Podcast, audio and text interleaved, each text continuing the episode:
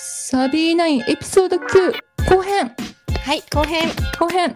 なんか謎のスタイル。はい、はい。長くなりましたからね。長くなったのでオープニングテーマは入れませんが、はい。まだ言ってなかったこと言ってもいいですか？はい、どうぞ、もう喋っちゃって。あの、オープニングテーマの曲とエンディングね、私たちがあの、ダラダラ喋る後ろでね、ゆるいチルな音楽がかかっていたと思うんですけど、あれ、サビーナインオリジナルですよね。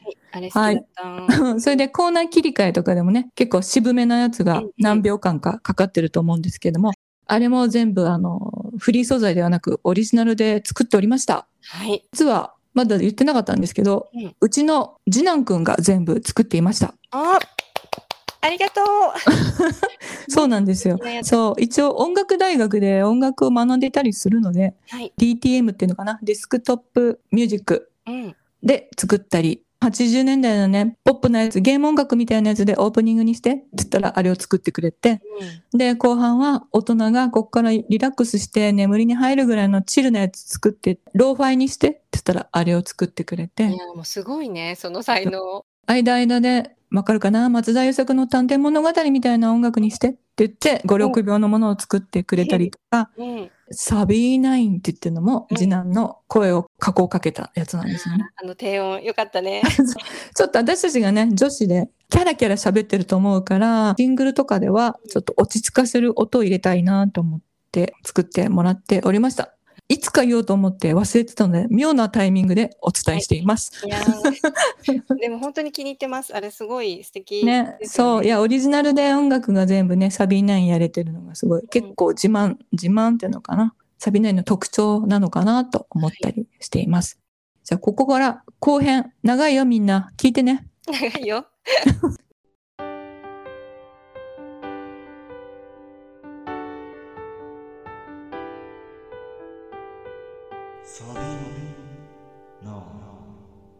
音声ゲスト、はい。前回のレターで、はい。違う、レターは何度かくださっているはい。けれども、みちこさん。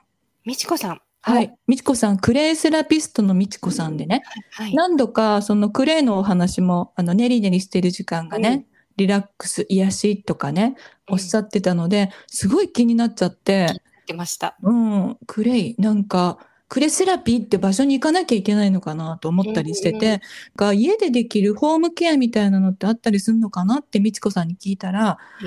あるあるって言って、はい。もうせ紹介したい、説明したいって教え、おっしゃってくださって、で、あのー私がお話に聞きに行きましょうかって言ったんだけど、うん。あの、一人でなんかこうまとまって喋る練習にもなるからやってみるって言って、すごい。素敵な音声を送ってくださったんですよ。ありがとうございます。ありがとうございます。じゃあ、ここからあの、みちこさんのクレイのホームケアについてが音声を流したいと思います。はい。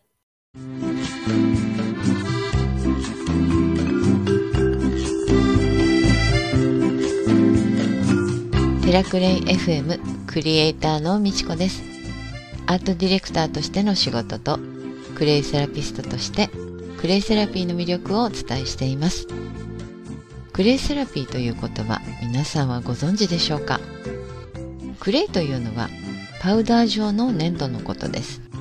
クレイセラピーはクレイを使った自然療法やヒーリングのことです。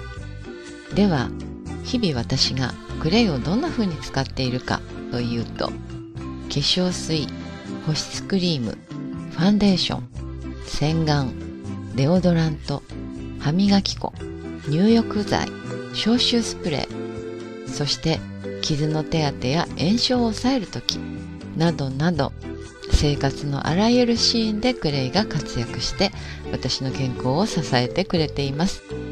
近畿事項がほぼないので使い方も簡単です。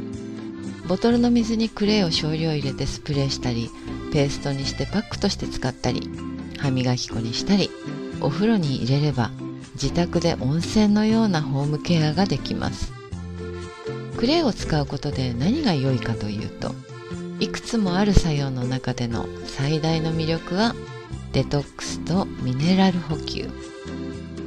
クレイの作用の大きな特徴は汚れの吸着と排出です。いわゆるマイナスのセラピーであるということが特徴なんですね。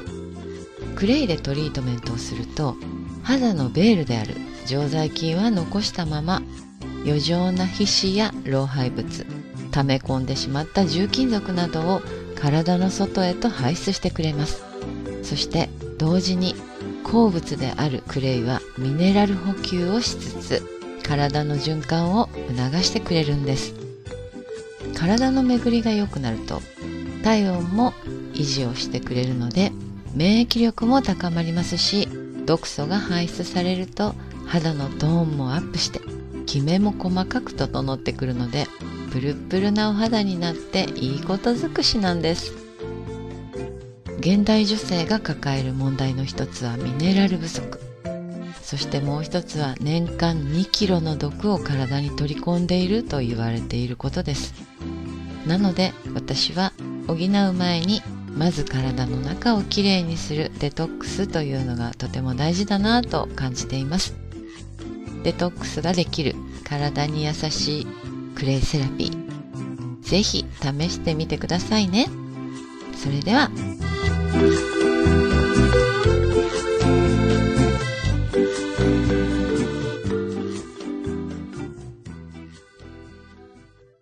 ありがとうございますありがとう。ございました。すごいですね、クレイの可能性が。クレイの可能性ね。あ、私ちょっとこれを、そういえば聞いた後にさらにちょっと追加の説明を聞いたんですけれども、あの、私が前にね、なんか、クレイっていうのが流行ってやったことがあったのが、うんガスールってやつだったんですよ。ガスール？ガスールっていうクレイの種類なのかな？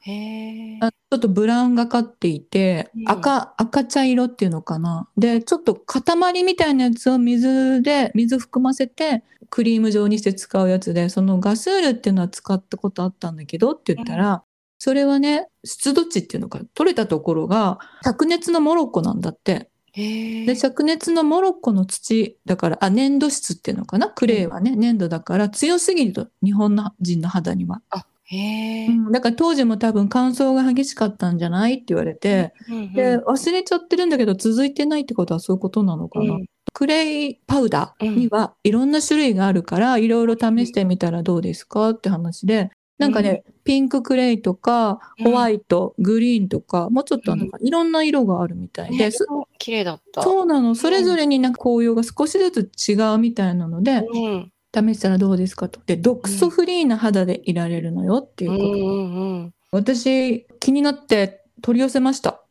本当に。うん、ホワイトクレイをね、初心者っていうか入り口はホワイトクレイが良さそうみたいなのいろいろ見てる中で見つけてうん、一、回だけネリネリして、あの、パック？パックみたいなのやったんですけど、うんうんなんかね、エッセンシャルオイルをちょっと数滴垂らしたりすると香りもついていいらしいんだけど、まだそのエッセンシャルオイル選ぶまでに至ってないんだけど、すごい。そのうん。普通の状態では、うん匂いとか香りとかあるの？ないわけじゃないんだけど、なう説明できないのは自然な香りみたいな。あの、気にならないほどの自然な香り。で、これになんか好きな香り、あの、自分の求める効果に近づく香りを一滴とか含ませると、パックの時間もその癒しタイムになっていくんだろうな。ほんで、もうね、お肌がね、すごかった。プルプルルルルンみたいな。本当に？で、あの、いららないものを吸着して、うん。デトックスって言ってましたもんね。そう、取る取る。いらないものなくなって、より良くなって、保湿効果はあるのかな？なんか、へ全然違う、こう、肌のトーンも一個上がるみたいな。え。へえ、すごい。そうまだ取り寄せて1回しかできてないタイミングだから、続けてどうなのはわかんないんだけど、うん。とビニールに入ってた本体を入れ替える容器だったり、うん。混ぜ混ぜする容器を取り寄せたところですちょっとこれから本格的にホームクレイケアをやっていきたいと思います。あじゃあちょっとプルプルお肌になっちゃいますね。プルプルお肌になっちゃっているみちこさんは、うん。えーさらなる情報によると、お化粧はしていないそうです。ええお化粧ノーメイクで。プルプル。そう、そう、ノーメイクで過ごせる肌になっているのよ。クレイはえークレイのおかげでっておっしゃってた。UV とかももちろん使えませんと。あれが一番お肌に強敵なのよと言っていました。悪いのよと。もうすり込んでました。あれがダメだって。ほんで、ちょっといろいろ、いろいろ聞いたのよ、私。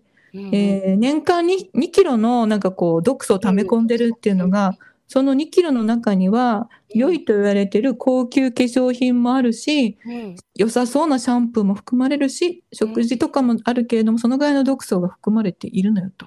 うん。素肌が強くなることで、うん。えーお金がかからなくなるの結果的にということでした。なるほどね。はい現場からは以上です。はい。現場から。はい。でもこれちょっと本当気になるので、ああの、みちこさんは配信もされていて、そっちのチャンネルに行くと、うん。クレートはみたいな本当に導入の部分の配信も最近始めてくださってるから、はい。より詳しい情報がわかりやすく整然とチャンネルの方にコンテンツが並んでると思われますので、はい行ってみてください。はい。リンク貼っておきます。はい。みちこさん、はいありがとうございました。ありがとうございました。教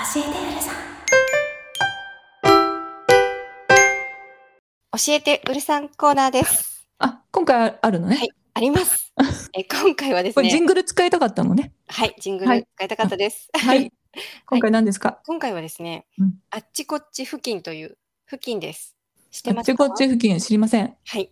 これ、あの、まあ、付近かっていう方がいるかもしれないんですが、うん。めちゃめちゃですね、吸水性とうん。速乾性に優れていて、付近っていう使い道だけじゃなくて、うん。もちろんキッチンとか洗面所とかのね、水回りの時も、うんまあちょっと拭くとすごい吸水性がすごいんですよ。うん。これってあの楽器に使ってる方もいたり、楽器掃除に素材は何ですか？素材うんですか？後ほど概要欄でお願いします。貼っときますね。はい。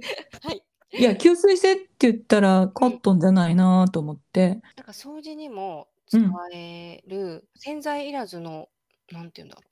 クロスみたいな感じなんだけど、私は洗車のね、あの、洗車した時の水を取る、えっと、水拭き用にも、このあちこち付近を買って、洗車用にも使ってるんです。すごい何しろ、まあ吸水性が抜群に良くて、うん。あの食器を拭くっていううん。ように布巾を使ったら、その後まあちょっと汚れたら台拭き用にして、そして掃除用にまでね、こうどんどんシフトしていっても結構ね、うん丈夫で、とても使い勝手がいいので、ぜひね、ちょっと紹介しこれました。は、どこ、どこのっていうか、うんオリジナルなんだ、どこかの？そうそう。えっあの、あれですよね。無印でもニトリでもなくってやつね。はい。うんうんテイジンっていうところあ、の。テイジンか。あテイジン？テイジンっていうの？発音。テイジン。うん。テイジンってもう、だけじゃないテイジンじゃないですか？えー、知らない。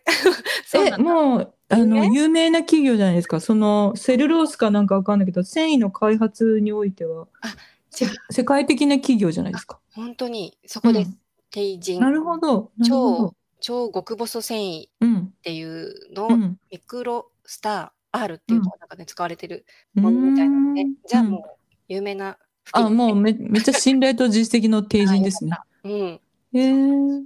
これおすすめ、本当に。デザインどんなのかなと思うけど、後で、じゃあチェックしますね。はい。ありがとうございました。はい。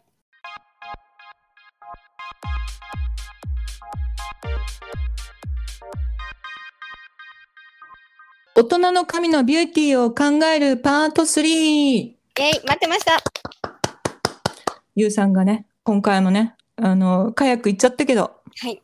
そんなに待たせないよってことで、エピソード8に続いてね、今回、音声送ってくださいました。ありがとうございました。ありがとうごいざいます。前回は、はいカラーね。うん。髪のなんか油分が抜けていってどうするって時に、なんかカラーの入れ方なんかを考えながら、うん。守っていく方法があるよっていうのをおっしゃってましたよね。ちょっとちらっとね、なんか洗い流さないオイルだったりうん、トリートメントもここから大事になるよっていうね、言葉を残して聞いていって、はい今回はそこをじっくり教えてくださいます。はい。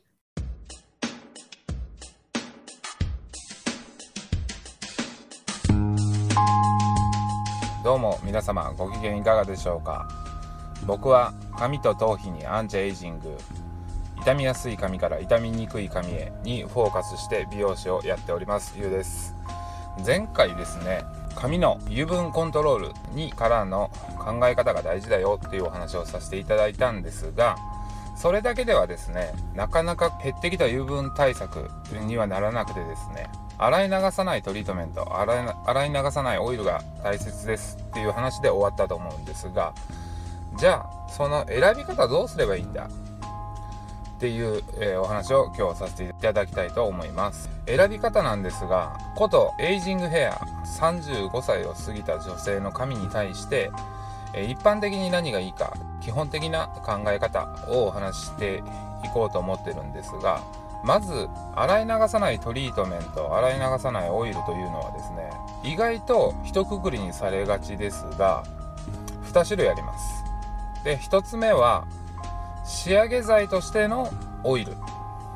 これも洗い流さないトリートメントなんですね。2つ目はですね髪のコンディションを高めていくオイルですね。でこの2つが何が違うかっていうと朝つけて夜シャンプーするとほとんどの成分が取れちゃってなくなっちゃうよ。つけた薬効が残んないよ。っていうのがいわゆる仕上げ剤。よりの、えー洗い流さないトリートメント。洗い流さないオイル。でもう一つの髪のコンディションを高めていくオイルっていうのは永続的に効果が残り続けるタイプですね。で今回はこの永続的に髪を回復させていくタイプのオイルの話をさせていただきたいと思います。まずですねドライヤーで髪を皆様乾かしていらっしゃると思うんですが熱を髪にかけて髪の形状を変えたり髪を乾かしたりするものなのでどうしても髪というのはタンパク質でできてますから生卵からゆで卵になるように加熱すると性質と形状が変わります。これをタンパク質熱変性というんですが髪が硬化してガサガサになってきちゃう。そういった熱ダメージから髪を守るっていう成分を基本に置いて考えてガンマドクサラクトン。これが配合されているオイルトリートメントを選ぶことをお勧めしております。ガンマドクサラクトンはですね熱を帯びると髪の中のアミノ基と結合して残るんですね。シャンプーしても取り切らない。コンディションが永続的に良くなっていく成分となってます。キューティクルが綺麗になります。なのでですね髪のツヤ感というのが向上する。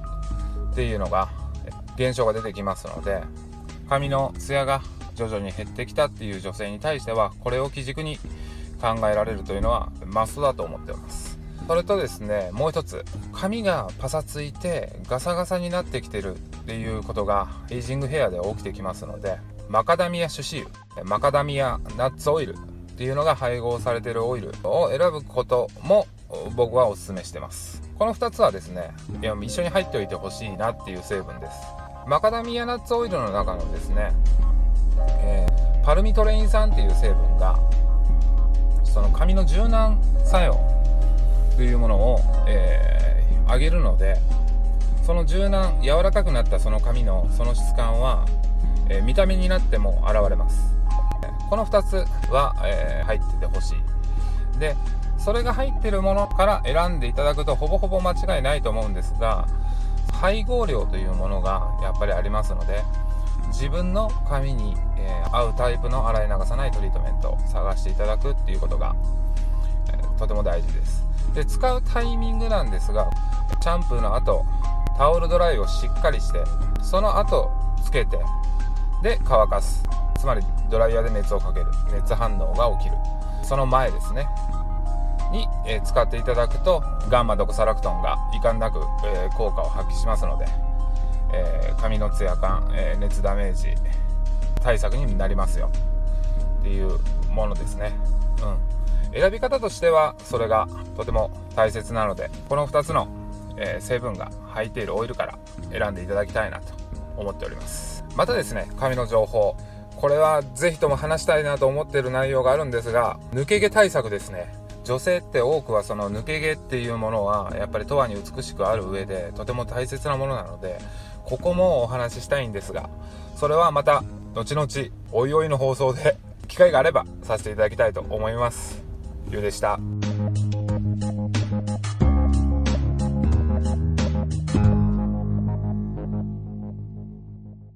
ガンマドコサラクトン。ちょっと、ガンマドコサラクトンはい。というワードが飛び出してましたね。あともう一個がマカダミアうん。種子油、うんナッツオイル。はい。これが2つ入ってるのが最強。最強って言ってましたね。最強だけど、あるのかな？そんなの。ちょっと探してないな。わかんないな。はい。それがですね、はい。うん。このうん情報をもとにうん。探してくれた方がいるんですよ。うん。ゆみっちさん。はい。ゆみちさん。ありがとうございますありがとうございます。調べて。ゆみちさんは、そう、ある意味、なんていうのかな、ドラッグストアの女王、女王。女王。女王、ざっくり言ってるけど、結構詳しい。詳しい。ドラストに、うんあれがあるよ、これがあるよって、これまでもね、いろんな情報を教えてくれてたんですけど。この情報をね、ちょっと前に聞いたのかな、ガンマドコサラクトン入りのオイルとかトリートメントってうん簡単に手に入るものやらっていうので、ドラストリサーチをしてくださって、ありがたい。でありがたい。でそれが入ったものを教え、いくつかね、全部じゃもちろんないと思うので、いくつか分かったっていうのを教えてくださったので、はい。概要欄に置いておきたいと思います。はい。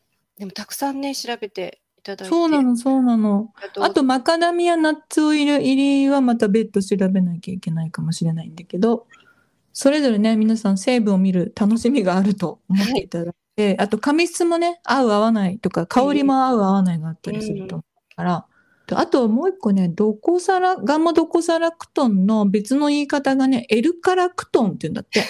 うん。難しい。だから難しいんだけど、表示がどっちかかもしれんから、うんうん。エルカラクトンって書いてあるかもしれない。はい。ゆうさん、有益なね、はいサビーナインの格を上げてくださるシリーズを展開してくださってありがとうございます。ありがとうございます。抜け毛怖いだろみたいな感じでね、またね、気になるワードをね、ね、置いていきました。ね。次を気にする感じに仕上げる腕前がもう、ゆう先生ね、うん大人の髪の救世主かもしれないけれども、うんこれ番組作りもね、なかなかですよね。はい。素晴らしい。ありがとうございあました。りがとうございます。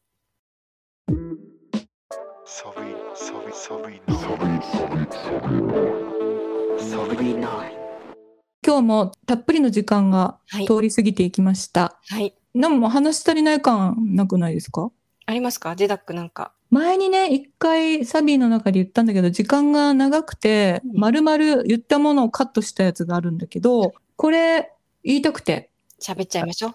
あの、エピソード1でさ、うん。あれ、逃げる恥だが役に立つのさ、ゆりちゃんのうん。セリフを紹介したじゃないですか。はいあれ、あの、この世代のね、サビー世代うん。が覚えておいたらちょっと励みになる言葉みたいな感じで私も思ったしそれを共有したいなと思って言ったんだけどもう一個あるんですよ。そういう感じの途中のねエピソード5ぐらいで言っていたはずがお蔵入りしてるのをちょっと言わせてもらっていいですか？はい。あのサビー世代。単にあのキラキラとしたね20代30代を通り過ぎてその後やっぱりキラキラだけじゃないいろんなこう人生のいろんな出来事が起きたりしてしかもそれが同時に起きる時期がやってくるんだと。うん。そこでね、いろんなお話があって、これ面白いなと思ったのは、セックスザ・シティの作者のキャンディスさんって人の言葉なんだけれども、40代、50代って進んでいくと、親の死だったり、子供の独立だったり、あと離婚して家を引き払うんだったら引っ越ししなきゃとか、自分でやっていかなきゃ、みたいな、なんか人生立て直したり、みたいな、うんこう、人生を考えたり、一変させるような変化が同時に起こりやすいと。はい。で、そういう時に、もう、あの、若くはないという認識を変えるべきだと。なんていうのかな。私たち若くないんだから、みたいな、なんかこう、諦めモードみたいなね。そんな風な捉え方で40とか50の自分を見るのをやめましょうと。なぜなら、平均寿命が伸びて、健康寿命も伸び、伸びてるんですよと。うん。昔の50代よりは、今の50代はもう全然こう、体年齢なんかは元気でしょって。うんだから、若くはないからってこう、しょげて生きていくには、あまりにも長すぎる年数が目の前に伸びてるんですよと。うん。確かにねう。ん、そう。それであの、アメリカのと小説のキャラなんかでも70歳の女性の恋愛を歌ったりするっていうのもあるし、防具かな？防具のファッション誌の編集長、アナ・ウィンターも今72歳とかね。なので、40代、50代の人がもう若くはないみたいな、ゆりちゃんの言葉じゃないけれども、そこで自分を低く見積もってしまうって、しょげてる場合じゃないんですよと。はいで、ここで大事なのが何かっていうと、インナードライブだよってキャンディスさんが言ってるんですね。うん。インナードライブっていうのは、内側からドライブ、動かせしていくって直訳するとそうなんだけれども、意味としては、内側から溢れる衝動、やる気ですと。健康寿命は伸びたところでシワはできる髪はうねるうん。何も悪いことしてないのにね。だから、そこでしょげてんじゃなくって、内側からもっと何かをやっていこうとか、自分の人生こうしようとか、衝動を起こしてやる気を起こして人生に好奇心を持ってうん。え学び続けて活躍し続けていくってことがあのできるはずなんだから、インナードライブを大事にしましょう。自分の中のインナーをドライブしていくことを考えましょううんでそれが逆に結果的に若さを保つ秘訣にもなりますよと。あーなるほど。そううね。ん、だから自分が興味を持ち続けられるものを見つけること見つけ続けることっていうのかな時にねそれがもうつまんなくなるかもしれないからインナードライブってドライブし続けることで動いてることだからうん。1個見つけたら終わりじゃなくてやっぱり50代で見つけたらもう一回55か60かなんかでまた棚卸すというかね見つめ直して新しいエンジン積まなきゃいけないこともあると思うから他力のドライブじゃなくてインナードライブは自分の中にエンジンをインストールしておく。うん。エンジンがインストールされて動いてる中でいろんな人と一緒に何かものを見たり考えたり、結果的に若さを保っていくっていう行動につなげていきましょう。いい言葉ね。ね、インナードイライブ。うんうんもういろいろ今お伝えしたけど、インナードライブって言葉さえうん頭に入っておけばさ、ブ。うん。いいかなと思います。あの、ウルさんにも今インナードライブ入ってますよね。はい。インストールって言えばいいな。いあ、されてますよね。うん。されてますね。うん。うん。はいそういう役割にサビがなれればなと思って、私たちも一緒に考えるけど、いろんな音声でね、ゲストの方が来てくださって、私たち二人だけじゃ広がりが持てなかったところまで広がってって、考えるきっかけをもらって、うん、で、どれもこれも入り口の話だとは思うんだけど、もっと深いところに行きたいっていうのはそのインナードライブが働いて、うん、ね、クレイセラピーの方にグッと行ったりしてもいいし、髪の毛のことを考えたりとか、もうまさにピコンもそうだけど、どれかあるかなってこう広くうん。お伝えししてきていたのがサビの役割かなと思ったんだけど、うん。その辺どうですかね、ウルさん。そうね。なんか聞いてる方もコメントくれたり、レターくれたりして、うん。このサビ聞いたからこそ、こう、興味をね、何か持ってくれたりとか、うん。自分のことに置き換えて、うん。そうだなってこう見直してくれたりした方も多いっていうか、うんうんコメントくれたりしているので、うんやっぱりこのサビはインナードライブにこう一役買ってるっていうかうん。あるんじゃないかなって。ね、それぞれだから、ね、あの、ウルさんのフラ、みんなやろうとかそういうことじゃないもんね。うんそれぞれそれが好きならやっていこうみたいなうんのを、もう見つけてらっしゃる方ももちろん多いと思うけど、見つけてる人は応援したいし、うんまだこれから探してる人にはいろんな、こんなのあるけどどうかなって一緒に面白がろうよみたいなきっかけと思ってもらえたら嬉しいですよね。ね、本当にヒントに一つでもなればね、うん嬉しいなって思はい。います。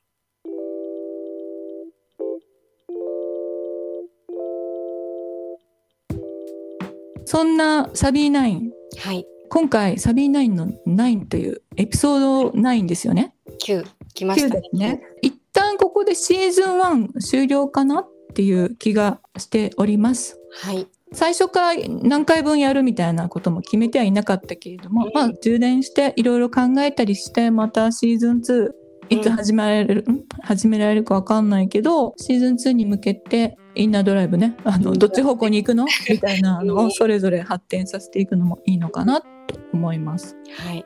え、えウールさんなんか、しみりはいってちゃった。あはい。はい。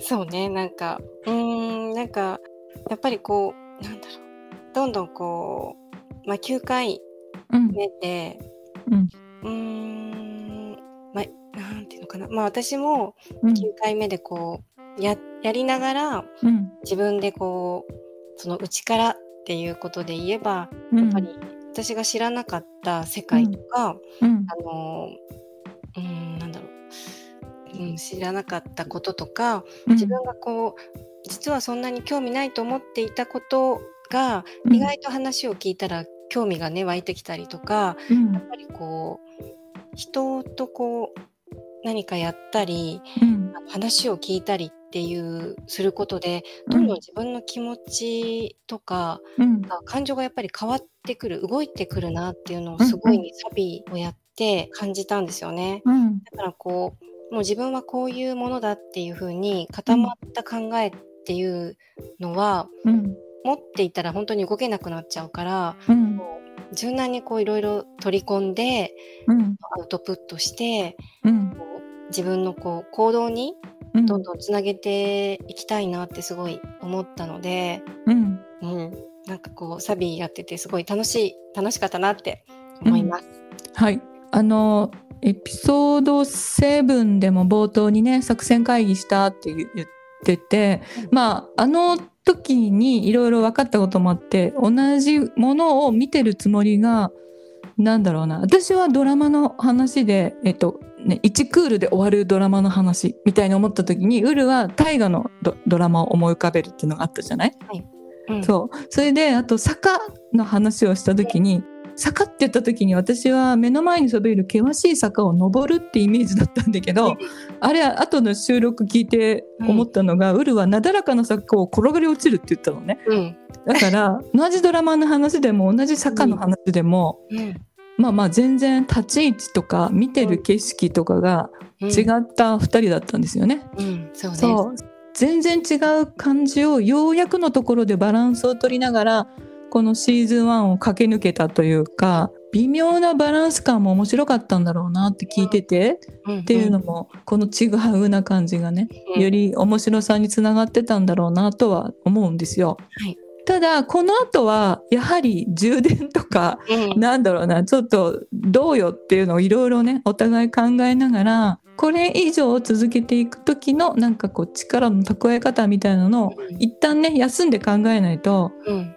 バランスの微妙なところをこう必死でこらえながら続けるのは難しいなっていう。うん感じですよね。うん、私もまあうん。坂を、うん、千高も坂越えて向こうに行ってるイメージだったから、うん、坂を登ったところで追いつけてないと思ったから転げ落ちるって。そうそうそう。その辺もさうん。そうなのねって聞かなきゃわかんない。単純に転げ落ちますって言われてたから うん。転げ落ちてどこに行くんなら私は登ってんだけどと思って。もっと先を行ってるイメージ。うん。もっと先で一山二山向こうの方にいるってイメージだったのね。うんうんそうその辺もだからえそっち？みたいなのが面白かったと思うんだけどあのこの後ね続けるにもうん、止まるにもみたいな感じだから、うんまあお互いいろんなことを考えつつちょっと太らせてね、ピコン。取らせてね。でうんこのサビーナイン自体天の岩戸の奥にお隠れになっているウールを岩戸を壊してね手を引っ張って引きずり出してこれをサビーナインやろうよって言って私があの表に連れ出したんですねはい。ウルさんをね。はい。でここまで微妙なバランスの中楽しくやらせていただきました。はい。楽しかった。はい、シーズン2は、まあ、私のイメージでは今度ウルが「あーそうぼ」って呼びに来るのかなと思って その太ったりうん。色を変えたりなんかするかわかんないけどで私が「えー」って言ってるところ「いいからいいから」ってウルに引きずり出される日を待ちたいなと思っています。はい。はい、はいで終わるのはそれは あの待ってろよなのかな？うん。待ってろよ。でも聞いてくださってる方も、うん待ってろよ。あ、待って、待ってたいって思ってくれてたら嬉しいなって。聞いてくださってる方に待ってろよって今言ったのかと思って。いやいやあ違うの。待ってるよって、うんまあ、言ってくれたらそれはね嬉しいなって思うんねですよね。うんあれでもいいと思うんだよ。月に1回のその9の日だけのサビとかね。うんうんねそういうのもだからありいろいろね。そう。だからこの9のつく日の月3回のサビはシーズン1なんだけど、うんシーズン2はね、多分ウルさんがいろいろとピコンを太らせて、うん私を引きずり出して、うんあもうこうやるからって言ってくれると思っています。なんかそういうのもちょっと考えてね、うん。あの考えながらうん。次のシーズン2に備えたいとうん。感じですね。そう。で、私は、あの、まあ、タイプ的にやりながら考えて、次々、あ、これもいいんじゃないって言っちゃうタイプなんだけど、うんウルさんの場合、ちょっと待て。そうなのよ。ちょっと待って、情報処理する、待て、うんみたいな感じがあると思うので、その辺もやっぱり充電期間がないとね。はい、追いつけれないですね、なかなかね。うんうんうんえっと10年中もウル成長コンテンツが続いているということで、うん。皆さんで、はい、ますよ。はい、見守っていきたいと思います。はい。シーズン1お疲れ様でした。はい、お疲れ様でした。はい、では今回は長い長いサビナインで、えー多分2回に分かれてますね、これね。はい。はい、までは今回はって言えばいいのかな？2回にわたったサビナインシーズン1はこの辺で。またいつか、9のつく日の夜9時にお会いするまで、くれぐれもウルは無理は禁物。ジダックも、ごきげんよう。サビー。ジダックも、せい。サビー 聞けた最後のサビを。